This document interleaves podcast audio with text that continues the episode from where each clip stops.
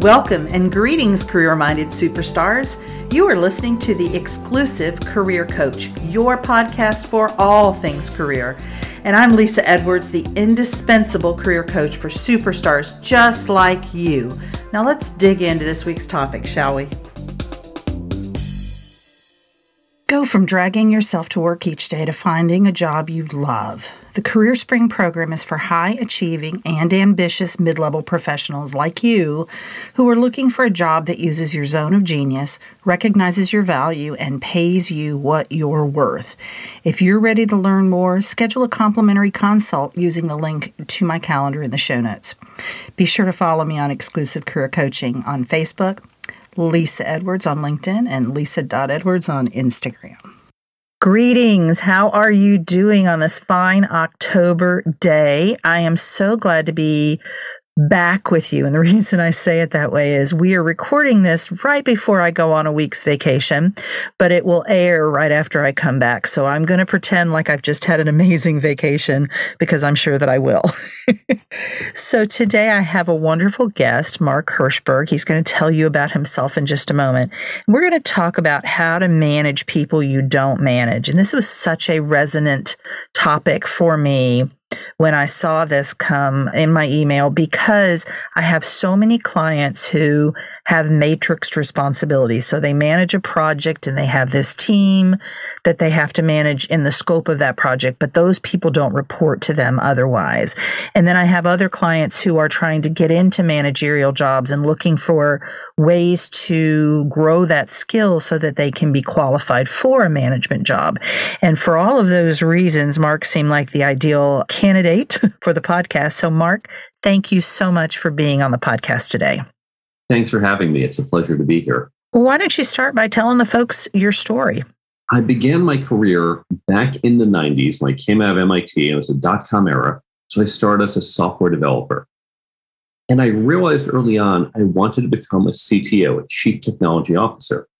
But to get that role, to really qualify for it, it wasn't just about being a good software developer it involved a whole bunch of other skills no one had taught me leadership, communication, team building, negotiation, hiring people. I never had any of that in school. And it wasn't something I was learning on the job. There was no formal training for that. They were teaching me new technical skills, but not these other skills. So I had to go out and develop them in myself. I realized as I was doing this that these are skills not just for the most senior people in the company, but all of us all of us benefit by having these skills from our first day on the job, even as the most junior person. And around this time, MIT had gotten similar feedback. Companies were saying these are the skills we want to find, not just in your students, like not even just in recent graduates, but in general. But we can't find people with these skills. So I got involved with MIT and we wound up putting together a training program referred to as the Career Success Accelerator, where we've taught these skills. And I've now been teaching there for the past 20 years and have turned it into a book. So I have these parallel careers where I spend time as a CTO building organizations and products, but also this second career where I've been teaching these professional skills now at MIT and elsewhere for two decades. I love that story for a couple of reasons. First of all, knowing as many IT folks as I've known working with them over the years, that really does seem to be a particularly weak area for people to get the leadership skills and the managerial skills that they need. And I think the world is waking up to the fact that it is no longer enough to know how to program in certain languages to be an IT leader, that it takes so much more. So I, I love that. And I was also reminded of my journey through higher education.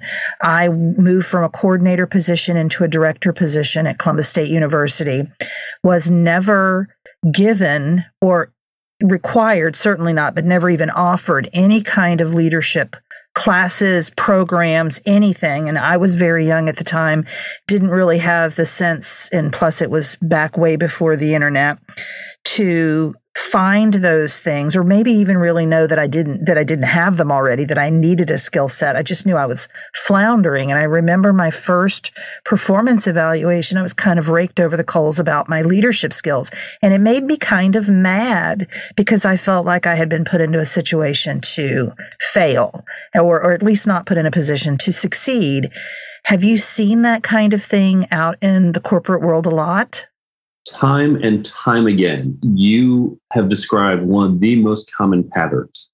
If you think about your career, you begin in some entry level position. And it doesn't matter what your field is HR, IT, finance, marketing. You start by being told you're the junior person, here's a little bit of work you are responsible for. Say, okay, well, you know, this is presumably what I know from college. And you start to do it, and you learn a little more about that discipline and you start to get better at it. They say, okay, we're going to give you more responsibility. You start to get promoted, but during this entire path, you're still an individual contributor. You work on bigger software projects in my world. If you're in finance, you might work on bigger types of reports or systems, but you're always doing it as an individual contributor. The moment you get that first promotion to management, that is the toughest step in anyone's career, because at this point, you are no longer simply doing a bigger type of problem compared to what you've done in the past. You are now facing different types of problems because now you might still be doing your domain work. There might still be some technical work. And I don't mean software or IT, I mean technical to your discipline.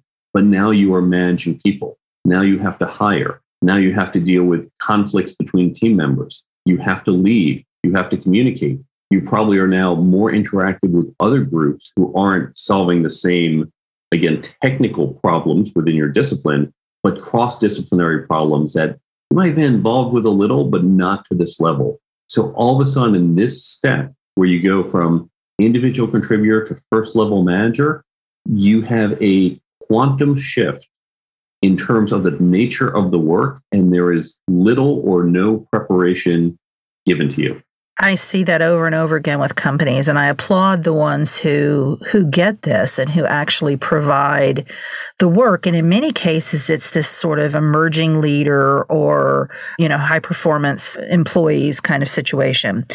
And oftentimes, if you want to get into management, you will be offered opportunities or you will try to get opportunities where you can manage people in a matrix environment. So they're not your direct reports, but you're getting that experience. And at the same time, the company is getting a sense of your leadership skills. So what do you see as being particularly important in a person's career path as far as how they navigate that matrix responsibility, that early career management experience where they don't really manage the people. How did how what's so important about that phase? Everyone hates matrix reporting, but it is the right answer in certain circumstances. And it, it's really a tool like any other. The key thing to remember when I teach leadership to companies, to my students, as I talk about in the book, I'm explicitly talking about leadership, which I distinguish from management in the book. But as I say at the end, good leaders manage, good managers lead. So in practice, we're going to blur the line. But we're going to look specifically at leadership. Most people think of leadership as positional. I am in this senior position, you report to me, so I can tell you what to do. And that's how people look at leadership the right way to look at leadership is not from positional authority, but from influence. And certainly, even though I have positional authority as a CTO, in today's world where software engineers can find a job within three hours, I can't just say, do it because I say so. engineers won't like that. I mean, literally walk across the street, get another job, probably for more pay. They have to be engaged, they have to be excited, they have to feel they are contributing. They have to feel we're doing what they believe is right so they don't feel like they're wasting their time. I have to say, okay, here's the direction we should go in, and this is why. Even if it's, I know technically this isn't as elegant, but we have this partnership with this other company, and because of that, we have to do things this way, and it's better for the business. I'm saying, oh, okay, but I, I get why. So I have to convince them, I have to influence them, and not simply command them. And so this is the essence of leadership in companies. Good news is when you understand leadership that way, it means you don't have to wait until you have that title and that authority. You can start leading from day one. You might be just out of college, but you can lead. And so when you are in this matrix organization or anytime you're really engaging with people where you don't have authority over them, once you understand influential leadership, that is where you can now manage others, lead others, even without that formal positional authority. And it's so interesting how the generations have changed that that concept because I don't know where you are in the in the generations, but I'm a baby boomer. I'm at the end of the baby boomers. And we would never question a positional authority. We would, you know, someone who has a higher title than us, we respect them. It's just in our DNA. And the millennials and the Gen Zs that are coming up now, they could care less about what your job title is. They care about what you bring to the table and can they believe in you and follow you and and be motivated by you. I think that's such an interesting change and it requires a change in how people manage. Exactly. And I think you're you're bringing up a good point. I happen to be on the tail end of Gen X, but we do see these these shifts in attitude, and we've seen them over time. It's not clear whether future generations will continue in this modern thinking or if if you buy into the Strauss-Howe intergenerational theory if we're going to shift back. But I think for now to your point, we also just have flatter hierarchies. Mm-hmm. If you mm-hmm. think about the corporations in the 1960s as the baby boomers were coming of age, they were very hierarchical and structured. And one thing that happened is during the 80s and 90s, there were lots of layoffs there was a reduction in middle management. And that even changed the nature of how companies operated from you can just put things through the hierarchy and the hierarchy and the system managed it to now there's a lot more initiative that all of us need to take. And so we want some guidance, but not too much control because we know we have to be self directed on our teams.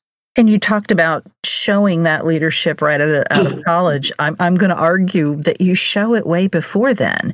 And I think about when I worked at the last university, we had over 30 student workers and they, they all worked a very, a small number of hours. For most cases, it was five hours a week. And the difference in how those students showed up for this job. Some of them saw it as, I have to do this because it was actually part of their scholarship requirements. And they did the minimum. They were disengaged no matter what we did. They just saw it as kind of a burden. And then we had these other students who looked for ways to rise to the top. Even though they were only there five hours a week, they had ideas they brought to us. They wanted to make changes. They saw cool things that we could do. And I remember saying to one student in particular, you will be successful wherever you go because of what I what I've seen in you in this job. You're going to rise to the top no matter what situation you get put in. And I think we start to see that from people very early on. At least in my experience, have you seen that? Absolutely. Even teenagers, even people before college. But the point is when you go to your job, whether you are 14 or 18 or 23, you don't have to wait for permission to lead. You don't have to wait for your boss to say, now you can contribute here. Anyone can and should stand up and say, I have an idea. I want to take some initiative and not command other people to do things because you don't have the authority, but to use your position, use your influential leadership to say, I think we should do this, and here is why. Well, let's drill down on that influential leadership a little bit, Mark, if we can. So, what are some of those specific skill sets that you see people needing? So, let's just use the example of someone who has a matrixed authority. They they're project managers, let's say, and they have this group of 20 employees who don't report to them, but they are part of this team that they're leading. What are some of those specific skill sets that that leader needs to bring to the table? On the leadership side, here's how you can think about. Most people think leadership in an atomic way. There are people who are leaders, people who are not, or that person possesses possesses leadership. Well, think for a moment, and you can pause the podcast if you want to do it now, or you can just make a note to do it later. And think the leaders you admire at your work or in general, what are the things that you like about these leaders? Come up with a list. Come up with the attributes, come up with the qualities, come up with the activities that you admire in these leaders. Once you create that list, and I've seen lists that can get scores of items on them. Once you have that list, think about these skills in yourself. And so I'll use the analogy of basketball. We think about, oh, why want I get better at basketball? Well, I know I, I have to play. Playing will help me improve, but I'm by myself. I don't have anyone to play with. I guess I can't get better at basketball. Well, wait a second. I might not be able to play a game, but I can work on my shooting. I can work on my dribbling. Maybe I can work on rebounding, especially if I have just one other person you know, we can take turns shooting and rebounding. So you can work on the components of basketball, even if you're not playing games. Once you have this list of attributes of leadership, the things that you admire, you can work on these individual attributes, even if you don't have a chance this moment to stand up and be a leader. So that's one way you can begin to develop. Then you can also work on your managerial skills and again, I distinguish them in the book because I really want to focus on them specifically, but in the real world, they blur. And we can look at different practical ways to manage people. We can talk about as we go forward both the people side of management and the process side of management. I love that suggestion. And, and I think it's so important for people to look at the list they've created and figure out how do I execute on these things so that we're not trying to be a clone of someone else that we admire or approach it from a vantage point that doesn't serve us. But how does this quality that I love in this boss that I have, how would that look in me? How can I adapt that concept in a way that is authentic to me? My first boss, he did a great job of using the whiteboard. This is a very minor technique. I put under communication. He was a good communicator. And one of the ways he did that, he was great at the whiteboard. Most people, when they go to the whiteboard, they just grab a marker and they start scribbling, and you wind up with a mess. He clearly thought out ahead of time what am I going to put on the whiteboard? If, for example, he's going to draw the current state of the system and then the new state, he might put one on the left and one on the right. So instead of just starting in the middle, he would start on the left hand side to leave room on the right or he might draw the current system in one color and then grab a different marker. Who thinks of grabbing a different marker mid use of the whiteboard? So few people consciously think of it. And he'll put the changes to the system, the additions or something else in a different color. And I realized, like, wow, there's something I said he's really good at the whiteboard. I didn't know why at first. So I started to watch him. And what is it he's doing that I like? And I noticed, oh, he is using different pens. He is laying things out on the whiteboard and I became more conscious of it. And if I'm going to do a pros and cons list, I might do one in green and one in red. And I just by being aware and identifying and then doing a little practice myself was able to incorporate that. Now, this is a very tiny piece. I'm not saying, oh, use the whiteboard better and you're magically a better leader or manager, but it illustrates how we can identify something we like, focus on to better understand it, and then incorporate that into ourselves. And I think that also helps from looking at people we admire, whether it's our direct boss or our boss's boss's boss, as unicorns, as being these special little snowflakes that we could never be. If we can break it down and see what are the pieces of their leadership style that I am admiring and how would that look on me if we can if we can chunk it down it be, it seems much more doable much more approachable don't you think it does. And sometimes you can even explicitly ask your boss how do you do this? How do you think of that? And your boss might be able to tell you. Other times he or she may not. I'm thinking of one example. When I was consulting at Harvard Business School, one of the deans, we were in a meeting, there was some politics, and the dean came in to back our side. And I remember one of my coworkers said it was like watching a Jedi Master.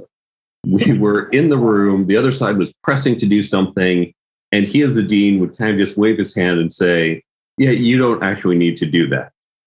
And then they who were screaming about doing it would suddenly say, Oh, okay, we don't need to do this. He said, Okay, this wasn't just, he was saying, like, I'm the dean, you have to do it. He seemed to convince them it wasn't purely his authority. And we asked him afterwards, What exactly was it? He wasn't certain. He gave some vague answer, but we discussed it among ourselves and had a little deeper reflection, even if he couldn't provide the answers. In our debrief, we began to understand it a little more deeply. And this is a very important point. The way we have traditionally learned is through what we're doing right now is through this broadcast model. You have a teacher in front of the classroom, you have an author of a book, you have a podcast you're listening to, an article you're reading, where some person who's an expert says, here's what to do. So, okay, great. I will take that knowledge. And that works for many situations. That works if you want to learn accounting, if you want to learn new software, if you want to learn some information, history, because you are memorizing facts and processes and policies. But when it comes to these skills, it is not so simple. There is no set of facts that makes you a good leader. There is no three step process to be a fantastic communicator in all situations. These skills that we're talking about, leadership and management, are subtle. And in every situation where they say do X, you can find a different situation where you should do not X, mm-hmm. something completely different. So, the best way to learn these skills is through peer learning. What you want to do is create a group. You can do it within your company, or if your company is not going to support this, create a local meetup group or just find other people and say, we together want to develop these skills. Then, what you can do, and I have a free download on my website that explains how to do this, you take some content. You can use okay, you can use a book like mine and you can chop it up. I show you how, and you read this section and then discuss it. If you don't want to use my book, use a different book, use an article, use a great podcast like this one, and listen to this podcast each week or two and say, we're going to listen to it and then discuss the ideas in it because it is in this discussion that is where the real learning takes place as we talk about, let's say, leadership. And someone says, you know, I have this challenge right now I've got these people, they're not listening to me, there's someone else, there's some conflict. And someone else in the group can say, well, you know, I was in a similar situation. Here's how I approached it. And in that discussion of, well, I might be able to apply some of that, other things, maybe it's not a fit, you're beginning to understand what you want to do in certain circumstances, why you might prefer certain approaches or others. It gives you a level of experience that is not quite as good as leading yourself, but since we can't lead each and every moment, this is the next best thing. This is almost like those practice games when you're playing sports. Okay, you're not on the field playing a real game, but that scrimmage game is pretty close to it. And that's what this group allows you to do. These discussions, those are like scrimmage games. I think that's a great idea, Mark, and that's not an, an, idea that I have heard before or thought of. But getting a group of people together that are all trying to get into those leadership ranks who desire that and figuring out how to situationally handle various things that are going to come up in the job. I remember when I was in grad school, almost everybody in grad school was a professional. They were working, and I certainly was one of those. But there were a few folks in there that were right out of undergrad, and we would have these case studies to do. And the experienced people would be talking about possibilities in terms of how they had handled a similar situation. We would be thinking through the, the ambiguity of it. And the younger ones that had just got out of an undergrad asked what the right answer was every time. It was so fascinating. And they just, it took them so long to understand that there was no right answer. It was just a choice between options and it's very situational and there's a lot of variables and they just wanted to look at it in black and white. And i think having a group like this really helps you to understand the ambiguity and navigate ambiguity. Exactly. And this is why top business schools use case studies and teach this way. It's why we do it this way in the mit class that i've been teaching. And here's the great thing. You mentioned earlier i believe about they send some high performers off to training. Companies tend to say, okay, you five, great, you're you're the special people, so we're going to spend ten thousand dollars sending you off to training. Unfortunately, we can only send five people. Just it's, it's expensive. But if you create this type of peer learning group in your organization, the cost is little to none. It's either buy copies of books for people, $10,000, you can buy books for most of your company probably. Or you say, forget the books, we're going to listen to a free podcast. There is no cost. So you can create an arbitrary number of groups. You can get everyone in the company involved. And so now you can create, I recommend doing groups of around six to eight people. In the document, I explain how you can do it in larger groups. You might do groups of 20, groups of 80 even. There are different ways to do it. So now imagine if everyone at your company is engaged doing this. Everyone develops better skills. Everyone becomes a better leader, a better communicator, better at team building. That's going to help the entire company. So whether you're doing it for the whole company or your team, you're going to gain an improvement. It helps people build their internal networks. You're going to interact with other people. You're going to form relationships which will be better for the company that you now have stronger internal relationships. You're also going to create better employee engagement, especially these days during the great resignation, where two out of every three people are looking for a new job. To say, we're not just about giving you a paycheck, we are helping you develop and grow. That's some of what people are looking for. And so this is going to help your retention and engagement. And it's going to give you a common language because when everyone reads that same section of the book or listens to the same podcast, ideas and models you now have common across the organization, and you can communicate faster by saying, Oh, it's just like that example that we all learned last month, and everyone gets exactly what you mean. So there are lots of benefits to doing this. And I secretly hope that the uh, informal network group that you're talking about outperforms the hypos that went off to training and the the institution, the organization realizes that they want to do things differently because of that. I think that would be a really a really cool outcome of all of this. I can pretty much guarantee it. and, and here's why. I know I'm going out on a limb here and I, I don't have data. We haven't done this test. But here's the other thing when you go off to that two day leadership seminar, okay, great, really, really helpful. And then what happens? You start to forget these things, right? It starts to fade, you get busy, and it's not always clear when to apply it, right? It's not like, oh, I learned this on Friday and next Tuesday is exactly when I apply it. Maybe there are some techniques, create an agenda for your meeting. Okay, great, I'll do that for my next meeting but other things about when you have employee conflict, here's how to handle it. That's not something that's going to be necessarily regular. It might not hit you for another six weeks or six months. You probably forgot it. But when you have these groups that are meeting for even 30, 45 minutes every other week, you are helping to keep these concepts top of mind. You're keeping it fresh in their heads so they are more likely to apply it more likely to identify situations where it's needed, and therefore they are going to develop the skills. If you think about wanting to get more fit, do you go to an intensive boot camp for two days where they say, okay, you know, drop and give me 20 and we're going to run 10 miles? Say, well, did for two days, I'm great. Or do you say, I'm going to go to the gym twice a week for the next six months? Which one gets you better results is slow and steady.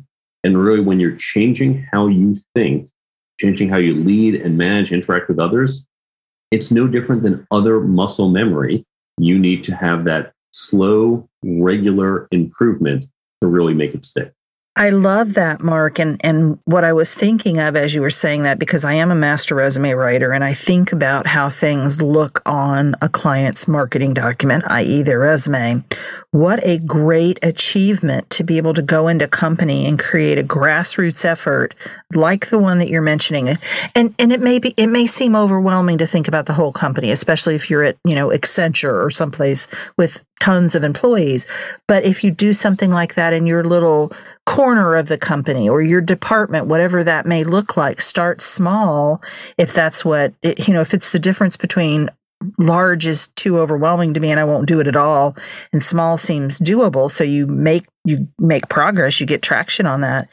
What a great achievement that is to put on your resume. So I think I think that's another way of looking at this. How will this be viewed by future employers? And the fact is it's going to be viewed very positively. Heck they may want you to do it in their company as well. Absolutely. And here's how you can make it really easy. The free download I mentioned the copyright on that is open. And I say, look, you can basically edit this however you want. You can cross out my name, stick your name on the top of it, and say your company, look at this brilliant idea I had.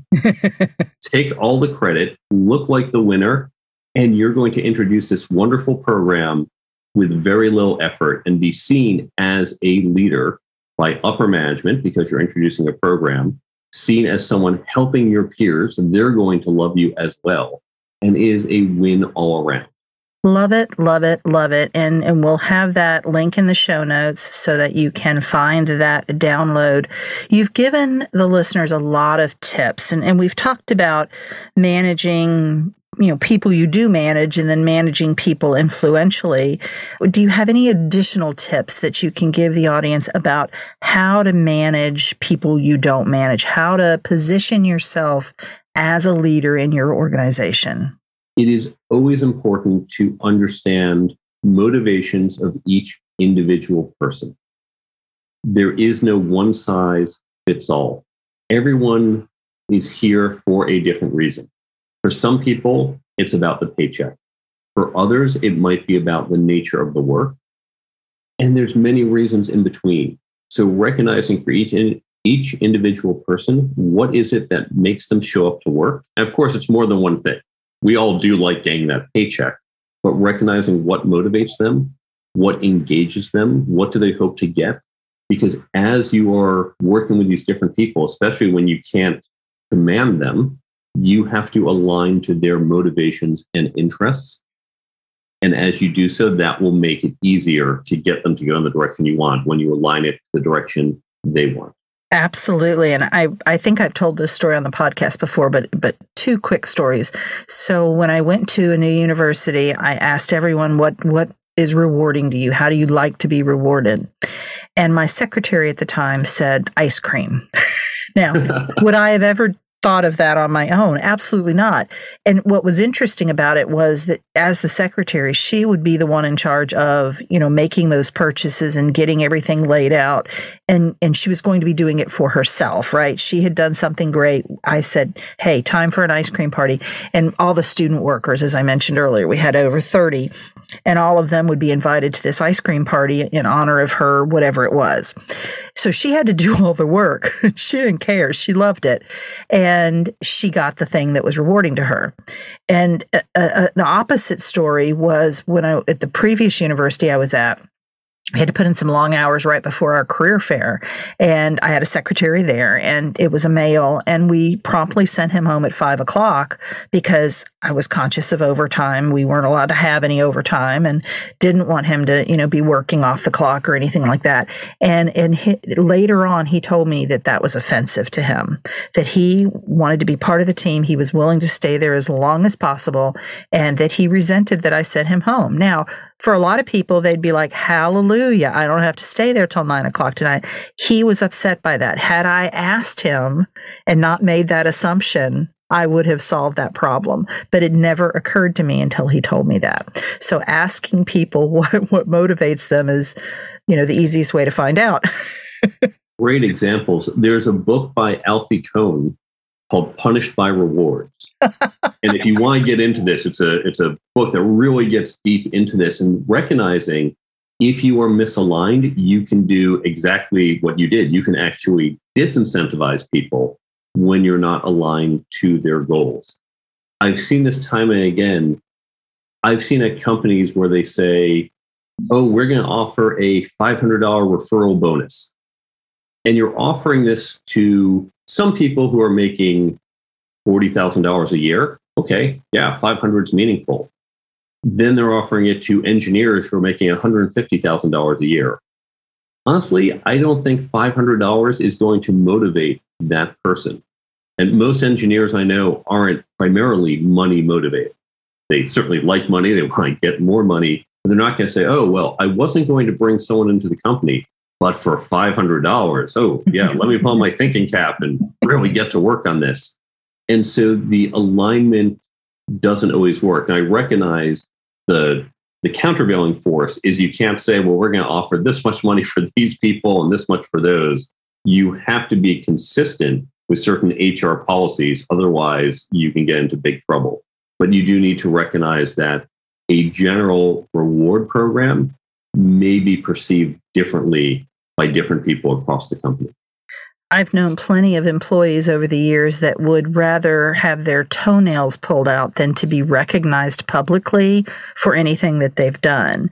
And so you if you make the assumption that, you know, this person you should nominate them for employee of the year or have them stand up in the monthly staff meeting or whatever the case may be, you may be doing them a grave disservice and you just it, it because it was it would be good to you and you think everybody else would like to be recognized. It's not the case.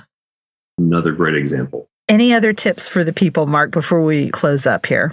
The other thing that most people get wrong is they don't think about corporate politics. In fact, many people say, look, I just don't want to deal with corporate politics. Not Here's an option. yeah, non option. It's like saying, you know, I don't want to deal US politics. It's such a mess. I don't want to deal with it. Well, you can choose not to vote, but that doesn't mean politics won't affect you. Guess what? People are getting elected, laws are being passed, and that is impacting things that you do all you have done is abdicate your voice in that process. Corporate politics is the same way. Now, just as traditional politics, it can be good or bad. There are people who can make the world better, who can create positive change, and we do so through a political process. There are people who use it to enrich themselves and harm the public good. We see the same patterns in the office. There are people who say, I want to help the company move forward, help the team, help the organization, help our customers. There are people who say, yeah, I just want to get ahead for myself. And doesn't matter if it's even worse for the company as long as I get that bonus or promotion. And so politics is a tool used by both types of people. We typically associate it with the latter. But once you understand how politics works, and once you begin to develop these tools, they are at your disposal to be more effective. And it turns out everyone, there is a political spectrum, and everyone is on the spectrum. Some of us are more on one side or the other. Once you understand this, you can recognize where you are on the spectrum, where other people are, and then how to engage with different people across different parts of the spectrum to be more effective. I'm reminded of the what is it, the platinum rule. So the golden rule is treat others as you would want to be treated, and the, the platinum rule is treat others the way they want to be treated. So communicating with them in, in the way that they hear it, rewarding them in a way that is rewarding to them. It's such an important thing to get out of your own head as a leader and actually ask the questions and listen to the answers. Love it. Love it. Love it. All right. So, Mark, how can the folks find you? You can go to my website, thecareertoolkitbook.com. There you can learn more about the book. You can follow my social media links, and that will take you to places where you can follow me on social media Twitter, Instagram, Facebook, and LinkedIn. You can go to the app page, and that will have links to the Android and iPhone stores where you can download the free app that contains a lot of the great tips in the book. As we said earlier, you can't just learn this as a one shot deal. So when you download the app, you just need to open it once a month so we know you're active. And it's going to pop up a tip each and every day as an alert. And then you just swipe it away. So you set the time when you want it to come up. That's going to help keep this content top of mind. You can get in touch with me. You can book me as a speaker for your organization or events. And then there's also the resources page. And the resources page lists some great books.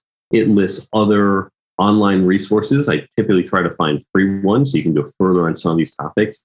And it has some free downloads, including the guide to create this type of peer learning program at your organization, all completely free. All of this is on my website, thecareertoolkitbook.com. I love the app. What a cool idea. So these are leadership tips that they're getting every day. Is that what they the nature of them? It's across the 10 topics in my book. Okay. So it includes leadership and management, communications, networking, negotiations, ethics, career planning, interviewing, and working effectively. And Love if you just say, I just want to work on my leadership right now, just you said to say, I only want to see leadership tips, and you can focus just on that. Another way you can use it is if, for example, you're about to go into a negotiation, well, open up the app and say, I'm going to quickly just flip through those tips and get that refresher, because you're certainly not going to go and carry my book with you or reread each chapter. You can just quickly flip through those tips and get that refresher shortly before you go into that negotiation. So there's different ways you can use the app.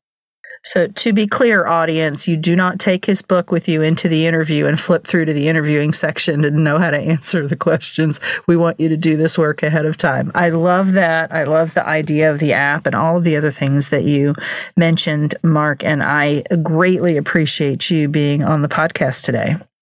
Thank you for having me. This has been wonderful. Well, audience, go do all the things on Mark's website that he told you about, and uh, I'll see you next week. Take care. You've been listening to the Exclusive Career Coach with Lisa Edwards, CEO of Exclusive Career Coaching. It would be great if you would rate, review, and subscribe to this podcast. Also, I want to be your career coach, so be sure to ask questions about your career management challenges and job search situation. Until next time.